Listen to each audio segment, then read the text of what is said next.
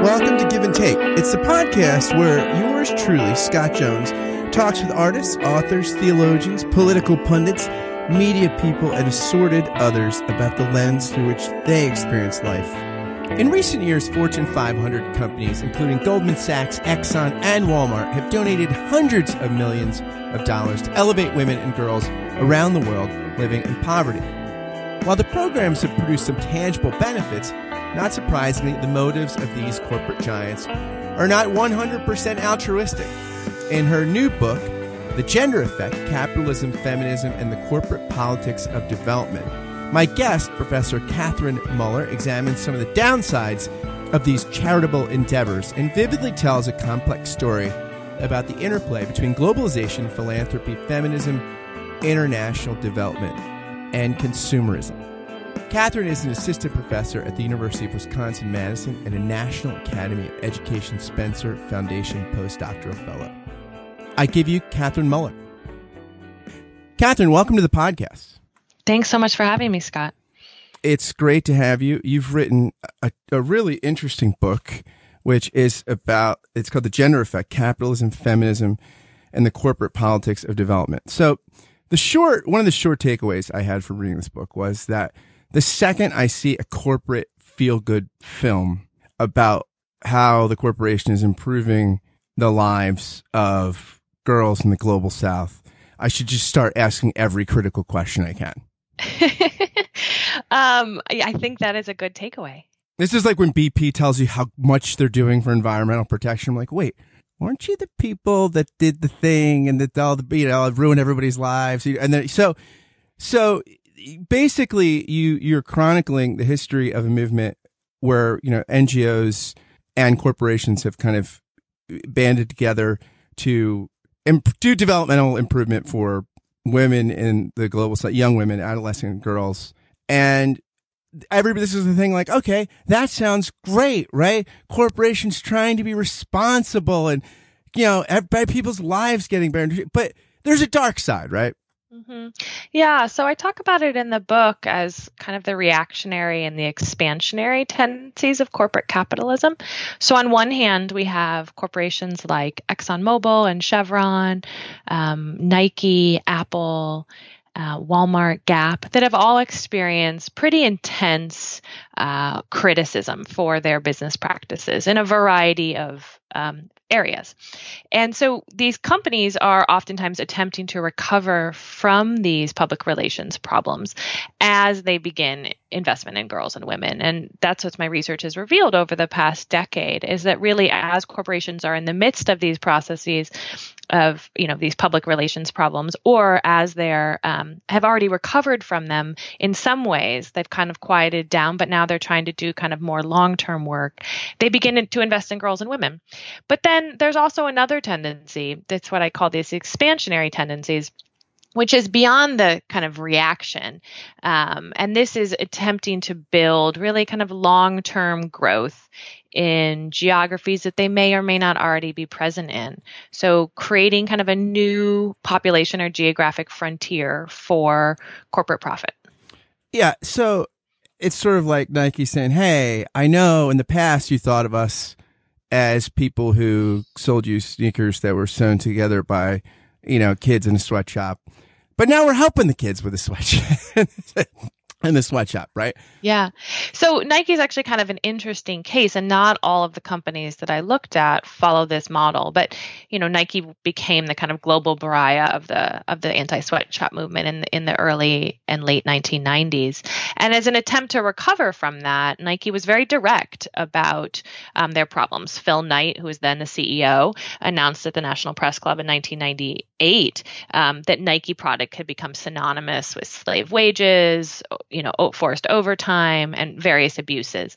And in an attempt to recover from that, the Nike Foundation over time um, began to invest in exactly the same population that it was essentially accused of exploiting in its contract factories, which are young, uneducated, poor um, girls and women. Um, they would call them women in this sense, um, that live in countries in the global South where their contract factories are located. And that's essentially the exact same population um, that they invest in through the foundation, except they're branded through the foundation as adolescent girls, um, as opposed to they talk about women in their contract factories and adolescent girls in their philanthropic work.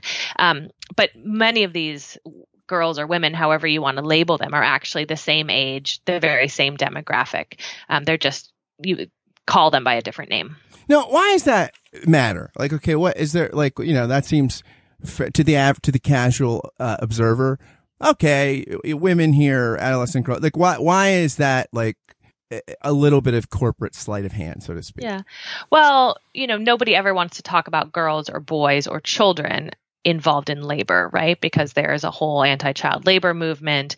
And so the idea of, you know, a sixteen-year-old can be called a girl um, in philanthropic or development work. And that same sixteen-year-old or seventeen-year-old or eighteen-year-old, depending on laws, could be working um, in these contract factories. But you wouldn't want to call them girls in the factories. But the ways in which you can use girl um, or adolescent, for example, within development or philanthropy, really, um, you know, so there are a number of reasons. One, um, if you intervene earlier, right, it's seen as you can kind of change that trajectory. So a woman is kind of seen as already formed, right? Whereas an adolescent or a girl is in formation, right? So the idea within development is if you can kind of catch them upstream. This is one of the language, the, the kind of language that's used. The girls and or adolescents are upstream.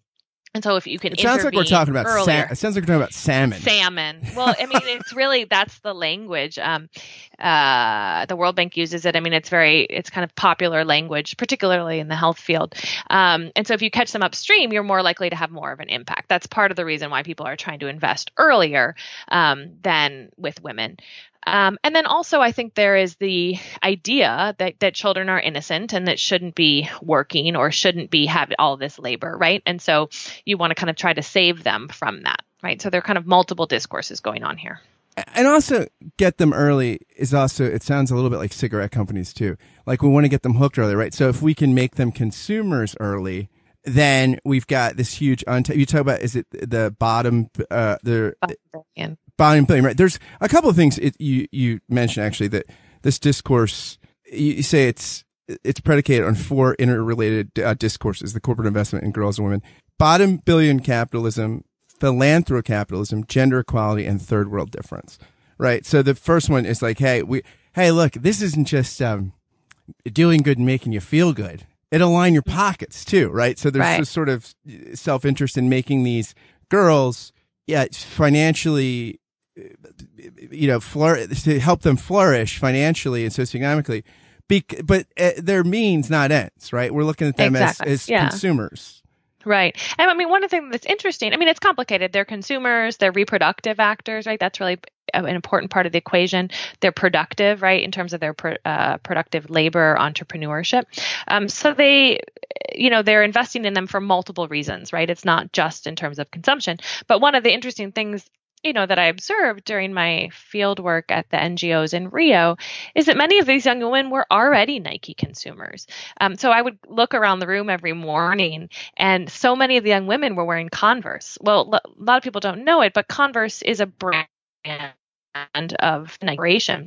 And actually quite an affordable brand in Brazil. And so lots of young people um, buy Converse shoes. Even young people who don't necessarily have the means, right, to be consuming other sorts of Nike products can afford Converse shoes, right? So these young women in this program funded were already Nike consumers, right? Um, and so that's, I think, one of the things that's interesting um, is that we see in countries like Brazil, India, and China, some of the young women who are, you know, targeted are probably already consumers. Not to mention, um, they could also be contract factory workers. Now, one of the things I think that's interesting about Nike's, the Nike Foundation's geography of philanthropic investment is that um, they never invested in cities where they have contract factories. So, for example, in Rio de Janeiro, they don't have any contract factory workers. Um, there are contract factories in Sao Paulo. There are contract factories in uh, the southern part of the country, and as well as in the northeastern part of the country. But in Rio, for example, there are no contract factories. Um, and what we see is that in country, you know, in Brazil, China, India, where they already have these factories, they they they actually didn't map on directly into those communities um, during the time that I was there. No, what's the significance of that? Is that, or do they not invest in the place where they have factories because you avoid the problem of the of the sort of, well, we're calling them women. here yeah. and girls there. It's just easier if you, hey, you know, while we're sort of uh, getting cheap labor over here, where, where where maybe people see the underside of some of what we do, we'll yeah. we'll be good. We'll, we'll wear the, you know, the sort of bad guy hat over here, and we'll wear the good guy hat over here. Is that sort of the to keep the keep the keep everybody sort of separate? Yeah, I mean, I think in, in terms of Nike, that's more uh, what this approach is. Whereas with Gap, for example, Gap actually has had many of the same complaints around sweatshop labor problems. And they actually created this program, PACE, um, which is in their factories. So they're working with young women in this case. They're oftentimes the same age, like sixteen to twenty-four, for example, or the Nike Foundation program that I that I studied. And many of those workers in the Gap factory who are involved in the PACE program, I think, fall within the, that age range, and they call them women. Um, but they actually do training um, in their factories. Um, but w- one thing that's interesting about Gap is that those programs are actually run through Gap, the company, not the Gap Foundation, because the foundation can't invest in anything that's going to potentially um, you know, reap actual benefits or pro- direct benefits or profit to the company as they might, um, in the case of investing in their actual factory workers. You know, there might be increased productivity, et cetera. Um, so that is a slightly different strategy. All right. So when I go to the mall, is there any place I could shop and not feel like I'm part of a massive, oppressive, imperial pro- project? Or is that just naive? I mean, essentially the way global supply chains work is that most of these companies are producing in the same factories, right? That's so much of what we've learned um, over the past few decades, right? That Reebok, Adidas, Nike, they're all produced in the same factories, or the, you know, Gap, um, H and M, et cetera, right?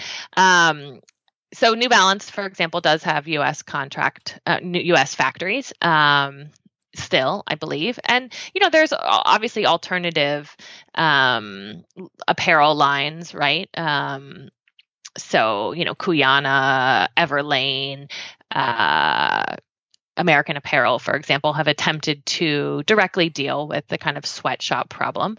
Um, but oftentimes those that those those clothing are really outside of what is in reach for many people, right? The You know, I think Everlane attempts to be more affordable, for example, um, and is very open. They have a transparency policy in terms of their f- factories, which are not just in the U S, but are in other places.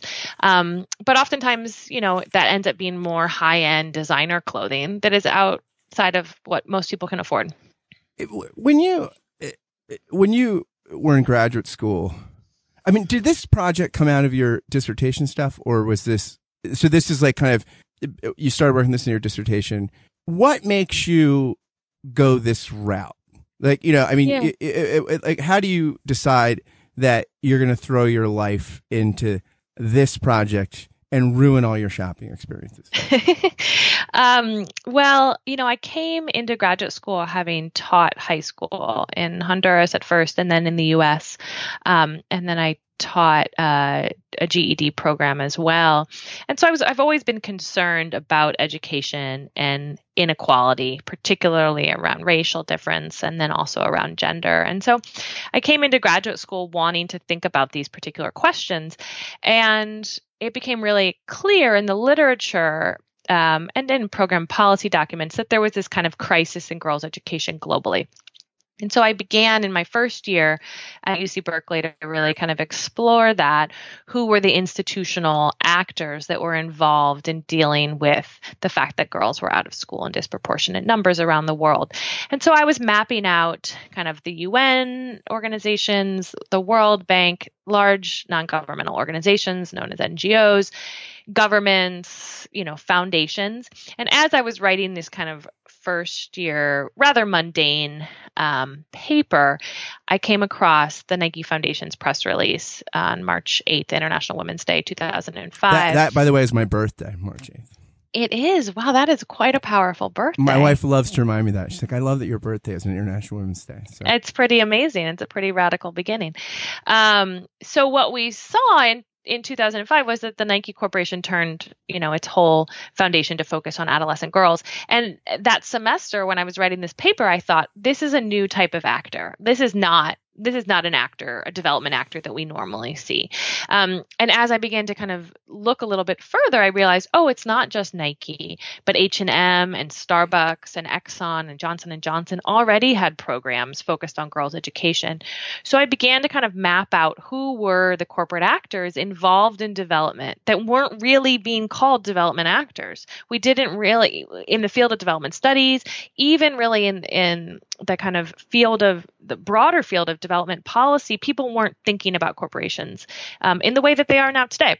And so I thought, this is a really interesting topic. What does this mean?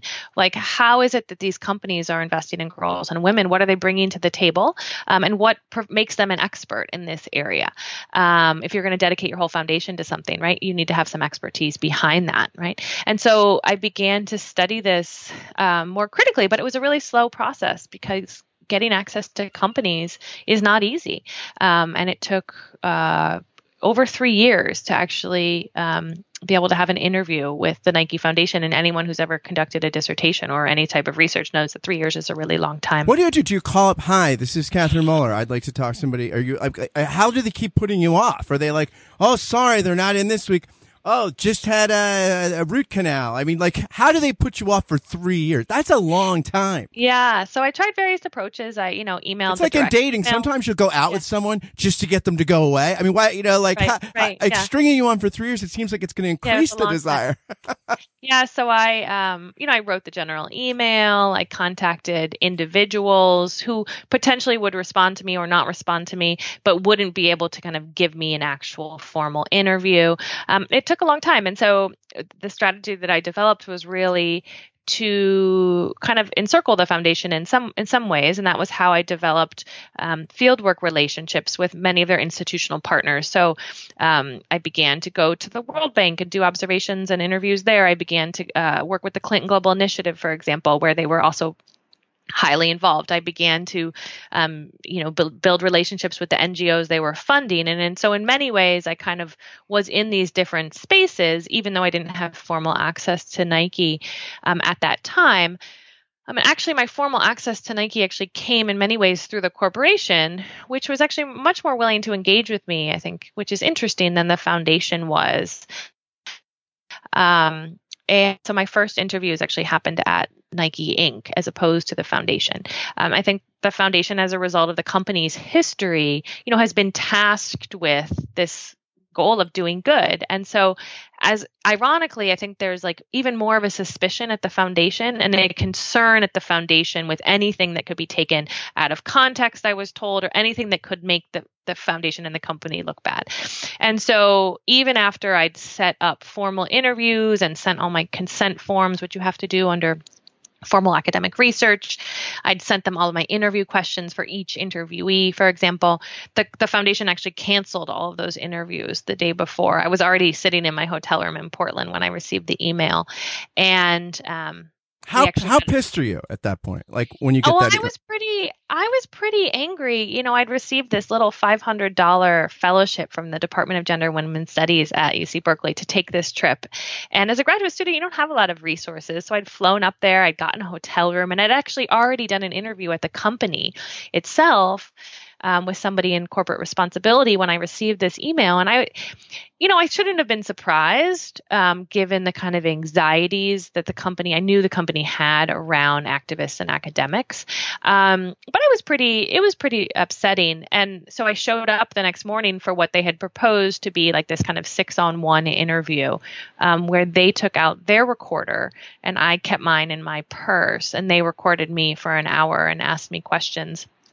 And at the end of that, it was pretty clear um, that I wasn't going to get actual formal access unless I agreed to show them my my writing, and also agreed um, to let them change it. And anyone who knows anything about academic freedom realizes that that's completely outside of the boundaries of what would be acceptable in, in academic research. And so that wasn't a possibility. And so we came to this agreement um, over time um, that I would give them the right to review my manuscripts, um, but not the right to change them. So during this process as they're playing all this cat and mouse, and well, more than that, putting up all these roadblocks and all the, you put your recorder away. Do you feel like you're like, like in the X-Files? Like, what must be under here? Or the, are they selling kids, is shipping off to aliens or what? Like, I must be uncovering something massive. Well, and it's what's interesting is like I'm not a very intimidating character. I'd always be like, why, why, why are they scared of me? You know, um, and I mean, it does, it does make you question. You know, if you're doing good as a philanthrop- philanthropic organization, then what do you what what do you have to hide? What are you so concerned about? If you're doing good, then your work should speak for itself, right? And if you're not, then you have increased anxiety and you become paranoid. Um, and I think that, you know, that was the kind of conclusion I came to through these bizarre interactions. It was almost like a form of corporate anxiety, you know, and the way that people would talk to me, you know, it was almost like it was some, for, the conversation was like some form of therapy, like, well, we, you know, we've been attacked over time by radicals and even mainstream folk, and we just need to ensure that that's not going to happen. Um, but if you've really changed your game, right? If you've really become socially responsible, then you should have nothing to hide and nothing to be concerned about. Do you think some of this is you got people like that want that really genuinely, if you're, you know, if you're working for the Nike Foundation, you're probably someone that really does genuinely care about, you know, human flourishing, and absolutely. And it's probably a great gig, right? You're, you're pretty well funded and you probably have nice offices and things. And so is this some, is this some of the fear like, look, well-meaning, you know, inquisitors could really screw up our gig here, you know, in case Nike mm-hmm. gets sensitive, and we don't want to lose our gig because we're yeah. doing some good things, and, and we like our corporate setup, and, you know, we can feel good, you know, and, and do well personally. And so, hey, right. don't screw up my gig kind of thing. Yeah. You know, I think, absolutely. I think that individuals who work at the foundation are very concerned and um, well-intentioned and want to do good to girls and women. I have no doubt about that. Um, I think that it, the difference between individuals' intentions and what actually happens, you know, with institutions is is is kind of, you know, uh, the issue. And um, yes, I think, I'll, you know, while a lot of the individuals who work at a foundation, and it could be Nike or it could be another foundation, are really well-intentioned, that, you know, the, they also know that I think the company has been through this, you know, kind of crisis over the past decade or so. And so there is a lot of anxiety. And I think the people at the foundation oftentimes had worked at the co- corporation. And, you know, there was one individual I interviewed who'd worked with sh- shoes in China and then moved over to the foundation and was working with girls. Well, working with girls is much more meaningful, right? So this is like meaningful work for people. And I think there was a sense in some ways, right, that that we're doing good. Like, don't critique us. We're actually the ones that are doing good. We've made a career sacrifice, right? Corporate responsibility and philanthropy is marginalized within the corporate world, right? So you're not getting the same recognition um, in so many ways that you would be if you were working on the corporate side at any of these corporate foundations.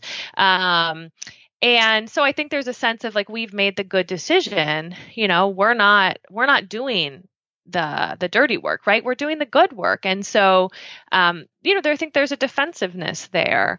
Um, and I think also a lot of the individuals that I that I interviewed, however well-intentioned, hadn't done a lot of development work, especially in the early years. Most people had been, you know, on the corporate side, had M B As, um, and so really didn't have a lot of expertise in working with girls and women.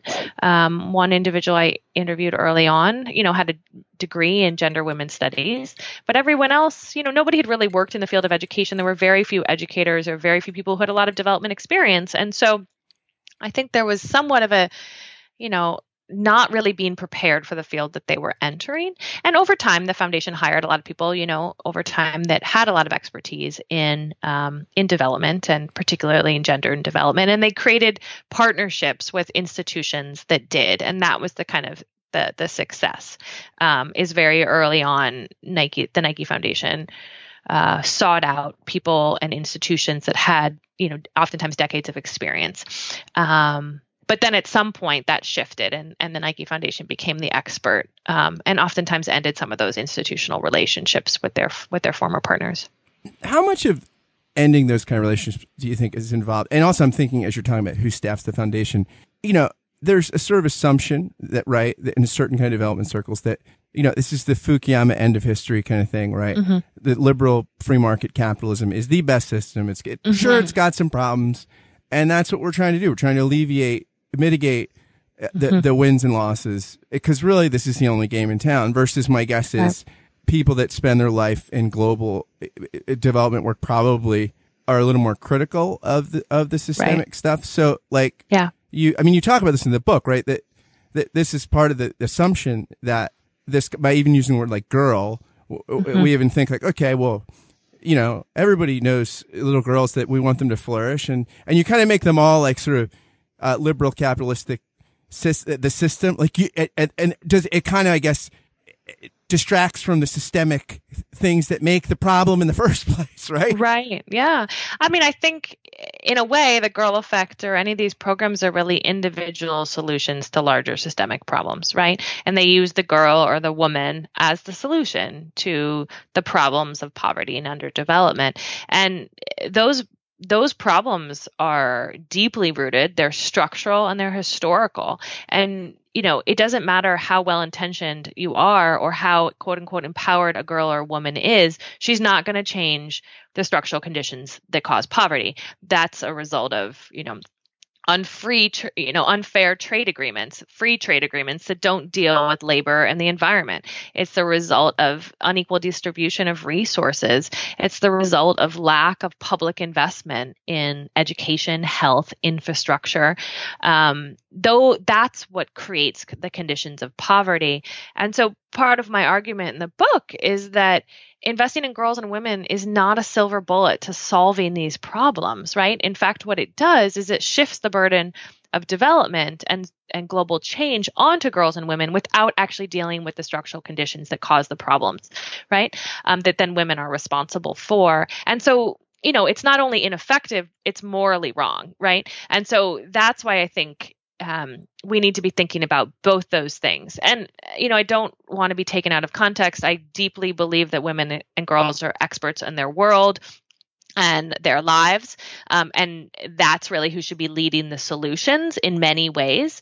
Um, but shifting the burden of ending poverty onto them and transferring responsibility away from governments, away from companies, away from global government institutions that are actually creating um, the policies and the practices that lead to intense and deeply entrenched durable inequalities is not the solution.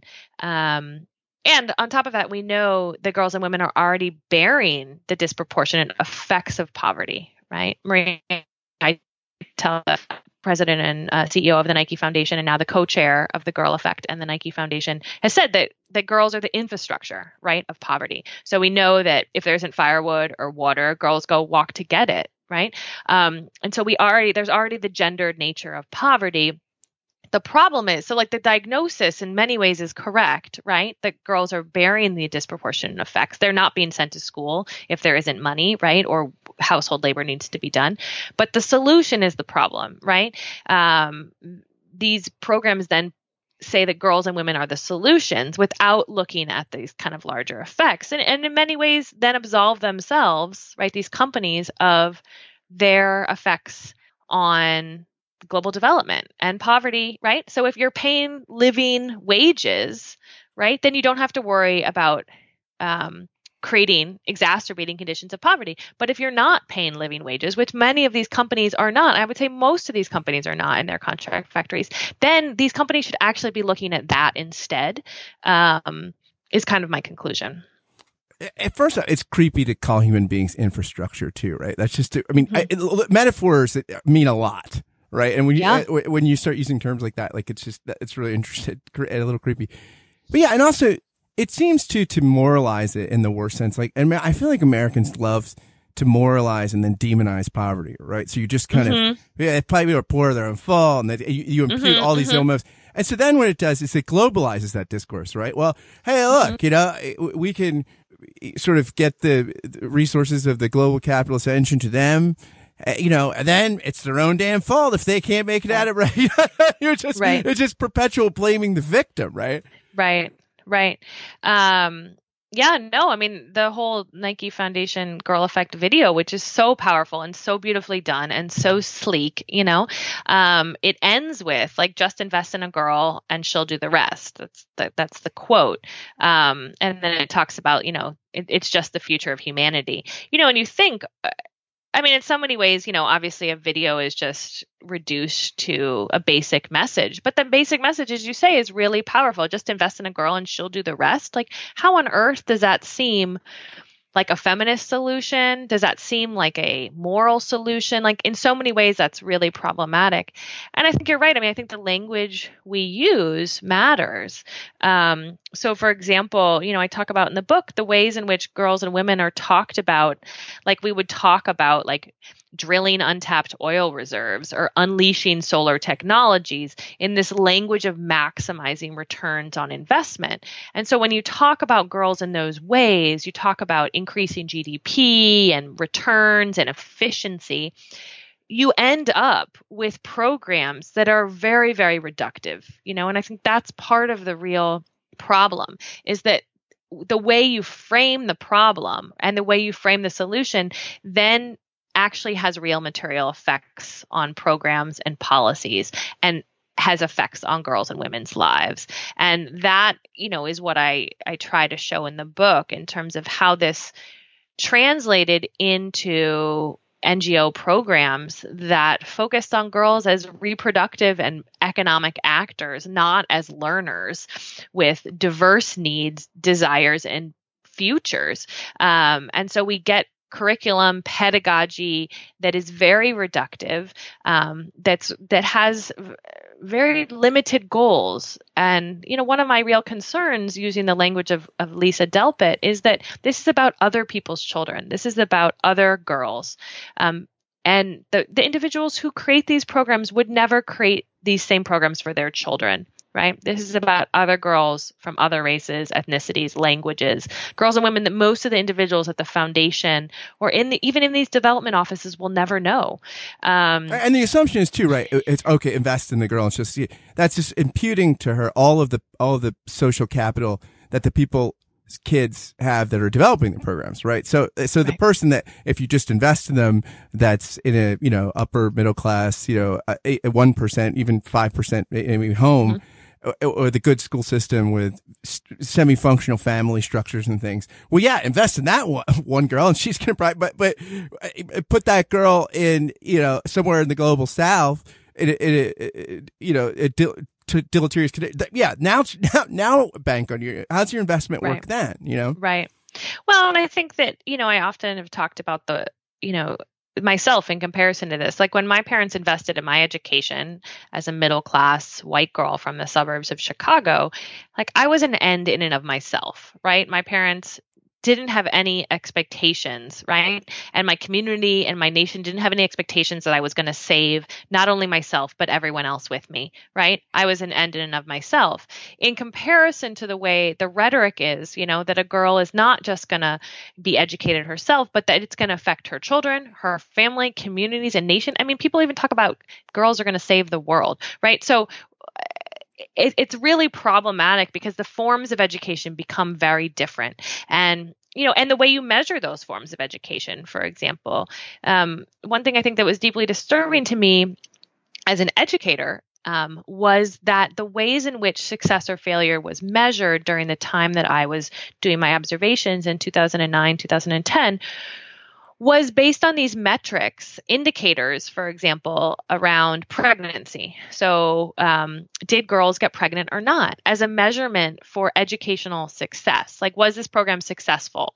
Um, and one of the top indicators was, did girls get pregnant or not? Right. So we think about those are Those are really reductive measurements.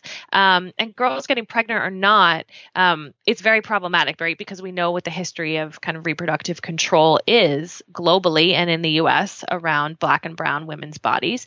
Um, and so then to measure the success of an educational program based on did girls and women get pregnant? Did they get, did they marry, for example, um, create really problematic then pedagogies and curriculum that are attempting then to prove that they didn't get, that girls going to get pregnant and that they didn't marry early.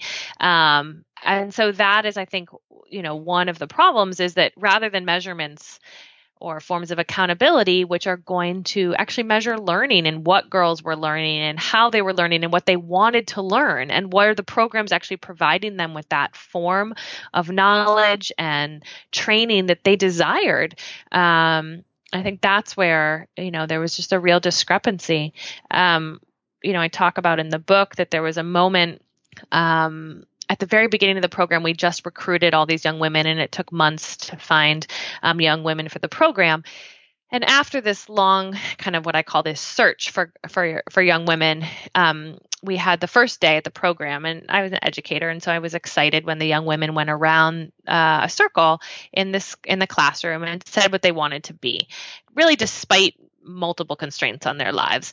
And, you know, one wanted to be a veterinarian, another a pharmacist, kind of an engineer, and so on. And six months later, after this really intensive program, it was four hours per day, five days a week for six months, um, non-paid, right? Which for young women who are also concurrently attending high school, that's a really, that's a long, that's a big commitment.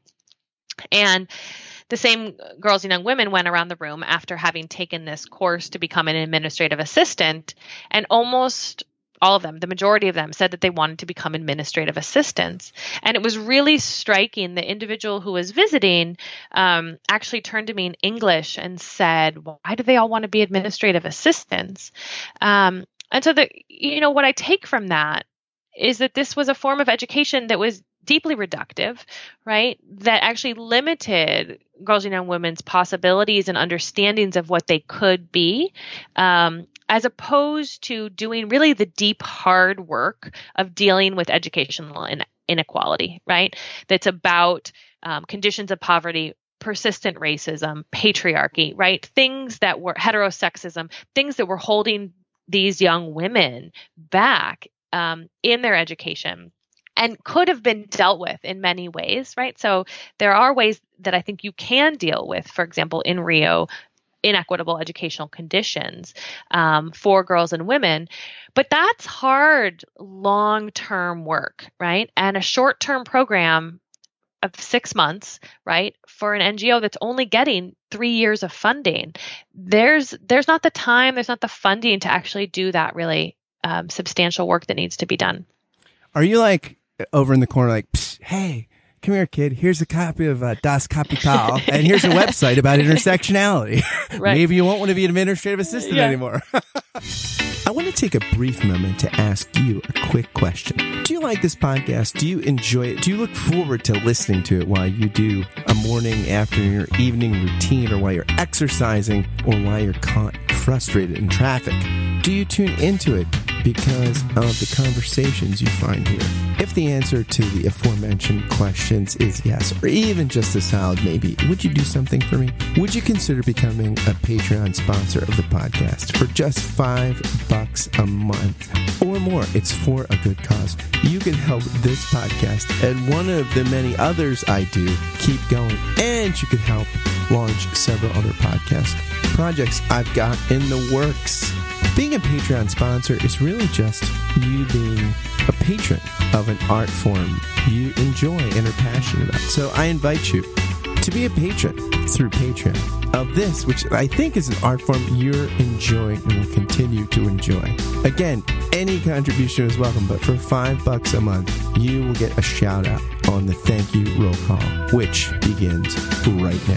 Thank you, David and Winona Babico, Michael Butera, Peter Stegenwald, Samantha Blythe, Sari Graham, Jordan and Danny Morseberger, Josh Redder, Ellis Brazil, David Zoll, Jonathan Butrin, Ben DeHart, Stephen Rowe, Ben Crosby, John Schneider, Stephen Lipless, Charlotte Donlin, Larry Rule, and Barry Stewart. If you want to join these patrons through Patreon, just go to patreon.com forward slash Scott Kent Jones. Thanks again for listening, and now back to the show. You know, I, you know, I think... Um... I mean, your point is that I think that there are for transformative forms of education, right, that get young people in meaningful ways to look at them and begin to question it, right? Paulo Freire is from Brazil, right? There's a whole long history of popular education in Brazil, and these forms of education didn't touch on that really at all. Um, So one of the, the heads of the N G Os who was doing the monitoring and evaluation work, you know, he was talking about how qualification for the labor market was, you know, one of these was the main goal of the of the program. But he's like, qualification is structural. Qualification is about race, and it's about gender, and it's about class. Um, and so you can try to prepare young women in this six month program, but if you're not dealing with these larger structures at the core of your program, not that you're going to be able to shift everything, but if you're not attempting to deal with these core issues that are holding girls and women back, then you're really not going to be effective. And what I saw was that most of the young women, at least those who graduated, and a lot of le- a lot left the program before they even graduated, didn't get jobs that were going to transform their futures, right? They got low paying temporary jobs um, that they might have been able to get otherwise. Um, and I'm not saying that the program didn't work really hard to get girls and women jobs. They did. The N G O workers worked really hard and cared and wanted these young women to have meaningful futures. Um, and yet I think the way the program was structured from the beginning wasn't going to, wasn't going to enable that. And also, if it's qualification for the workforce, right, through a corporate lens. And so you, let's say it's a pretty well-run program, and the things, the basic skills that would help you get an administrative position, if those kinds of things are what you're rewarded for as a student, right? So you get, you get lots of carrots, you know, not sticks. So, so all of a sudden your feeling of success in the program is tied to these skill sets you acquired. Oh, you're doing great. This, you could really thrive. Mm-hmm. So then all of a sudden you've, you've totally reshaped the horizon of their imagination, right? And now mm-hmm. I want to be in the corporate machine. I mean, this is, look, mm-hmm. you know, they're telling me I'm good at this, you know, I mean, I, right. that seems, it seems like uh self-fulfilling prophecy. Yeah. I mean, you know, and there's no direct correlation, you know, as we've showed, between, you know, what curriculum and pedagogy are saying and what young people are actually necessarily thinking or want to be. But I think there was, you know, I definitely saw evidence of that, of young women really taking on um, identities that were slowly and carefully um, given to them through kind of pedagogical work. And that's where I think we need to question is, what is the content of these programs, right? So yes, girls and women need to be educated. Girls and women need to be invested in, right? But what is the content of the programs and the policies that we're creating? And those are the hard questions we need to ask as a, as a community, a development community, a feminist community, edu- as educators. Um, those are the hard questions that need to be asked. Yeah, it's really interesting because right now, even I would say, I mean, a, a sort of inner dispute on the American political left, with people like Mark Lilla and others that you're saying, you know, too much identity politics, right? That, that you know, that I I I can't tell you how many people I've talked with on this podcast, you know, it, it, it, it, this is a big debate about is identity politics, you know, the last election, presidential election, you know, part of the story was, well, Hillary Clinton kind of banked too much on identity politics and gathering up all the, you know, sort of par- interested parties in the identity politics conversation, kind of, and we need to sort of treat people more like, you know, the girl effect. Let's look at the individuals and economic. It sounds like what you're saying is, hey, we might need a little more identity politics and intersectionality, because there are a lot of th- you, you talk in the book about how there's, it's significant that we play down that these are black and brown Mm-hmm. young women, and, and, and because that we, we want to mute conversations if we're if you're a corporate actor that would right. make things awkward and uncomfortable, right? I mean, I think we need to be thinking about identity politics because that's what structures, right? Our institutions. So question, race structures our institutions, right? Gender structures our institutions. So it's not just like an identity that you can like get rid of, right? You can't like choose, right? We're always simultaneously racialized and classed and gendered, right? And though that has long histories, right? And deep institutional histories, right? And so it's not, I think that's the the kind of problem, you know, with, oh, we need to just stop focusing on these identities. Well, these identities structure people's lives and they structure people's futures in really deep Um, ways. Um, and so that's what we need to be thinking about is, how does race structure our programs and policies, right? How does gender structure these? Um, yeah. So I talk about the gender effect. I mean, the girl effect, right, is, is all about gender, right? Or more specifically about girls. Um, but really it's a deeply racialized project. Um, and development and the history of development is a deeply racialized project. Development came out of the end of colonial administrations, right, where the large empires of the world began to kind of collapse, right? And you had newly freed um, post-colonial nations. And the project of colonialism in many ways was replaced by the project of development. How now do you develop these previously um, colonized nations? And so, you know, I think that it's deeply racialized. Colonialism at its core is deeply racialized. This whole structure of development today, right? Who are the donors, right? And who are the supposed beneficiaries? And those fall along racialized lines. And yet, nobody talks about race in development. It's taboo.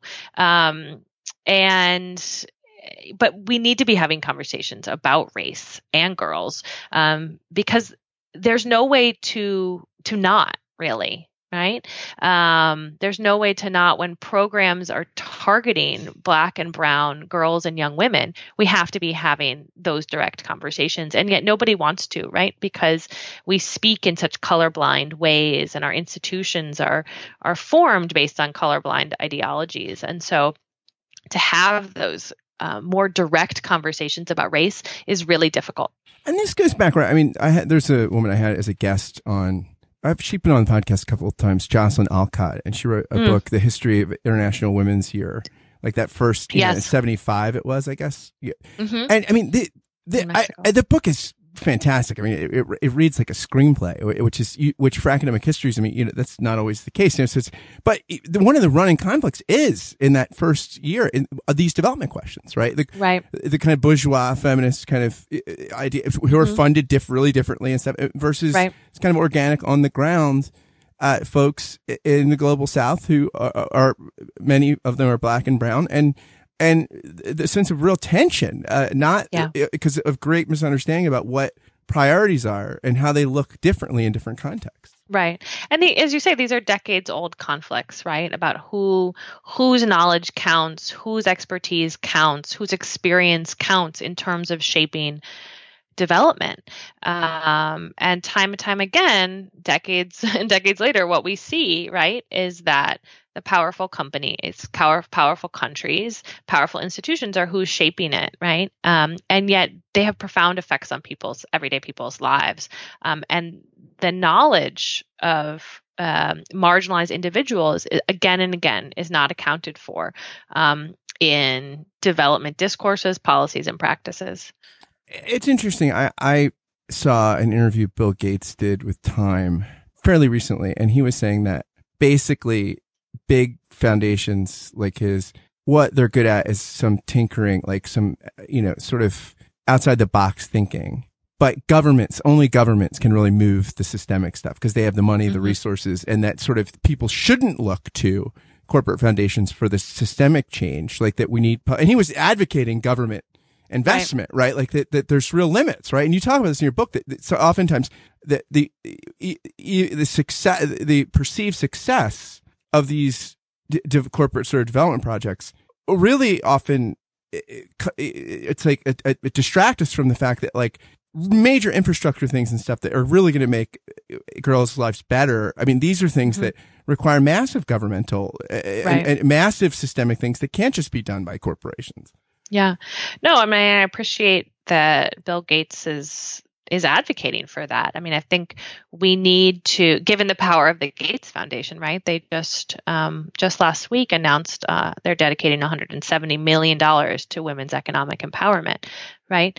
Um, and so they they move the needle. Um, that is that's big money. Um, And what's even more significant is that because they're doing that type of work, others are going to, right? They're going to try to catch that that funding stream, which is what I've seen with the Nike Foundation's work and the work of other companies, is that organizations will now shift to actually catch that, right? They may not have been doing women's economic empowerment before, but now they will, right? Um, and so they, you know, one hundred seventy million dollars is field shaping, right? Um, but it's still not what is actually going to ultimately transform uh, girls' and women's lives. Um, but, you know, companies, for example, like if they really care about girls and women, then they should make sure that they're paying taxes properly in all of the locations of their businesses, right? Where they're headquartered, where all of their production or extraction happens, right? And we what we see is like long histories of corporate offshoring.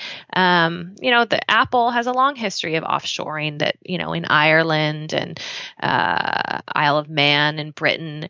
And, you know, at the same time, they're, you know, dedicating funds to the, the Malala Fund um, to educate and one hundred Apple and Ireland, and everybody chose Ireland with this low corporate tax rate. Everybody says if we lower the corporate tax rate, oh, they'll they'll pay more. Well, it doesn't matter how low a, a company. Apple's still still trying to duck the taxes. Like, right, right.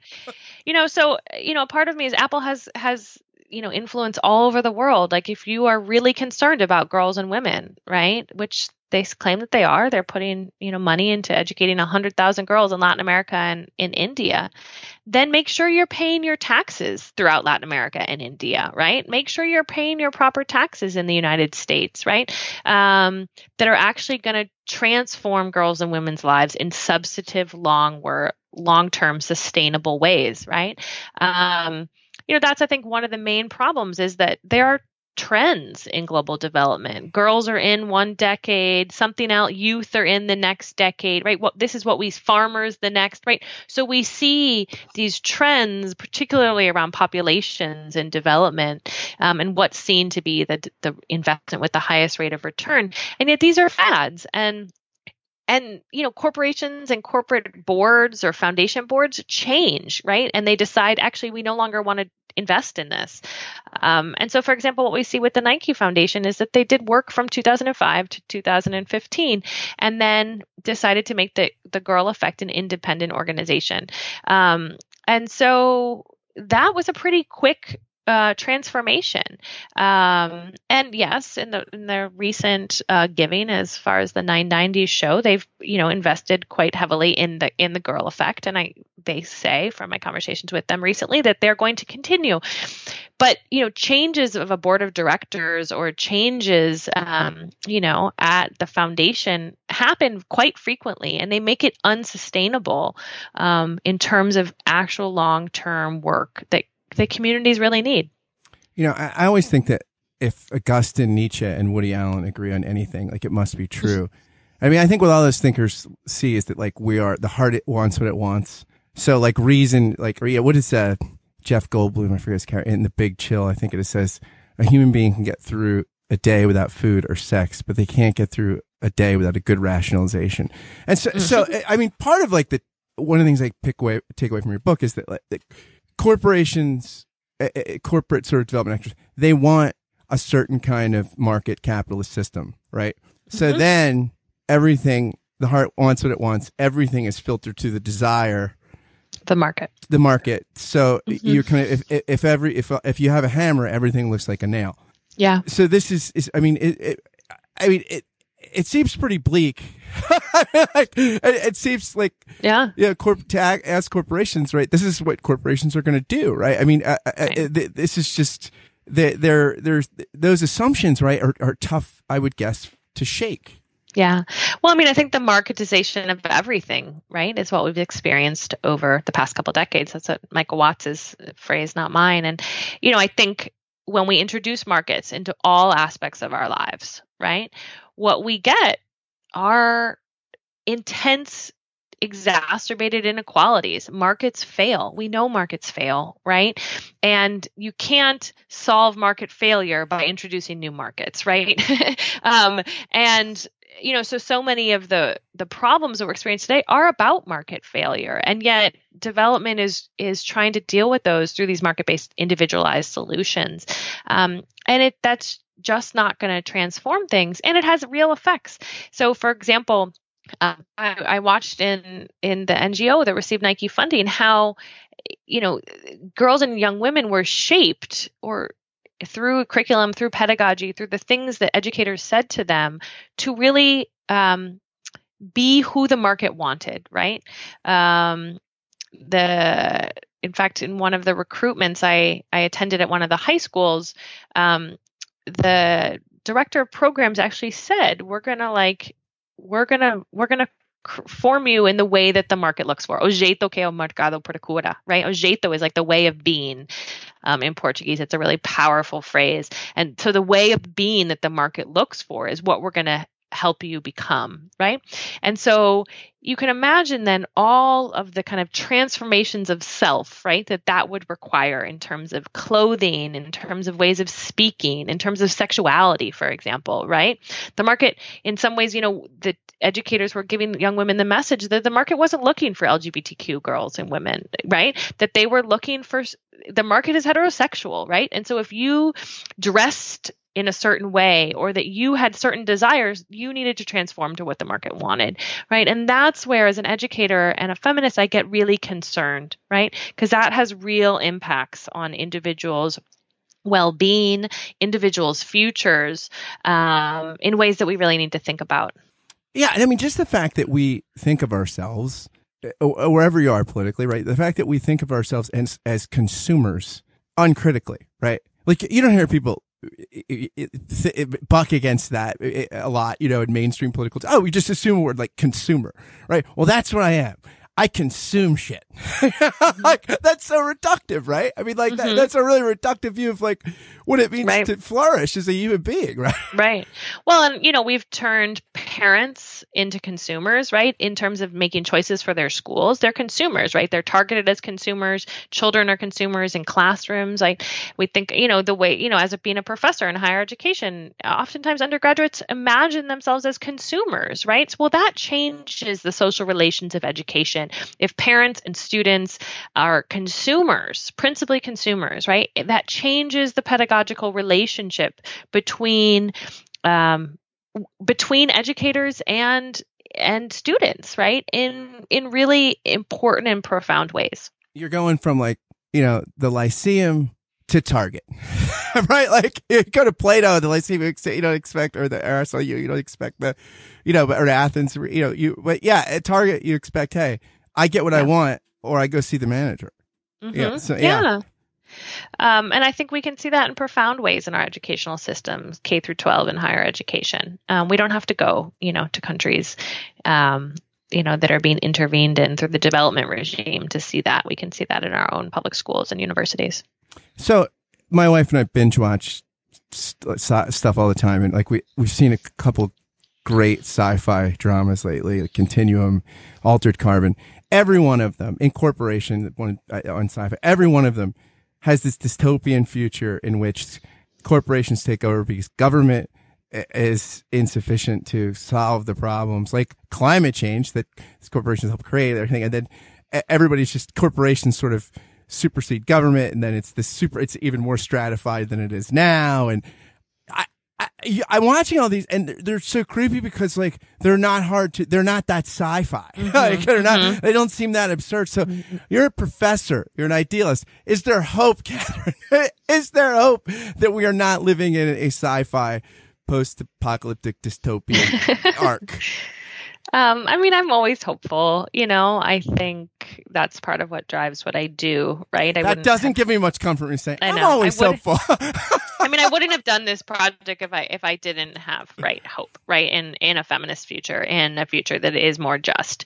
Um, but I do think we are in a, in a very, very complicated situation, in a very, very complicated moment, and I, I don't actually have answers. Um, in fact, the publishing of this book has been um, rather revealing in and of itself. Um, the book was originally titled The, the Girl Effect. Um, it was out on Amazon as The Girl Effect. It was out on the press website as The Girl Effect. And Nike accused me of, of copyright infringement. Um, and so the book shifted titles, right? Um, and our, you know, ongoing kind of negotiations around the content in the book, for example, really get, left me with the feeling that this company wants to control what I'm publishing. Right. Um, and that, I think, when we're in a moment when companies are attempting to control academic research and shape what is said and what can be said, um, that we have a real problem. Um, and that has been my experience over the past um, few months of trying to publish this book. And so if anything, I've realized that we need to be doing this work, but we need to be doing this work not as individuals. We need to be doing this work collectively, um, and it needs to be institutionalized in institutions that have power, that will provide legal services, that will provide financial backing, that will um, enable individuals to collectively do work that's going to hold corporations accountable and ensure that they're transparent, right, about their philanthropic practices, around their business practices, in ways that we can't really do right now, right, um, particularly in universities. Catherine, you might not have any answers, but I feel like part of this to live in a better future is, is asking the right questions. And your book, The Gender Effect, really asks a lot of them. So thank you for writing it and for spending some time talking with me on, on the podcast. Thanks so much for having me here today. Oh, the pleasure was all mine. Thanks for listening to Give and Take. If you liked what you heard, please do a couple things for me. They are so helpful if you do them. Share this interview on social media or via email, or tag someone in a tweet or something and say, hey, this is great. Check it out. Spread the love and goodness if you found it here. Also, if you could go, please, please, please, it takes like sixty seconds. Go to iTunes and write a review and give a, give a rating to the podcast. It really, really helps, especially as things are getting off the ground. And if you want to consider becoming a Patreon sponsor, you can just go right to the link on the podcast page, give and take dot fireside dot f m. You can find all the information there. Thanks to Catherine for coming on the podcast. Do check out her book, The Gender Effect. And thanks to you for listening to Give and Take. Until next time, friends, fare thee well.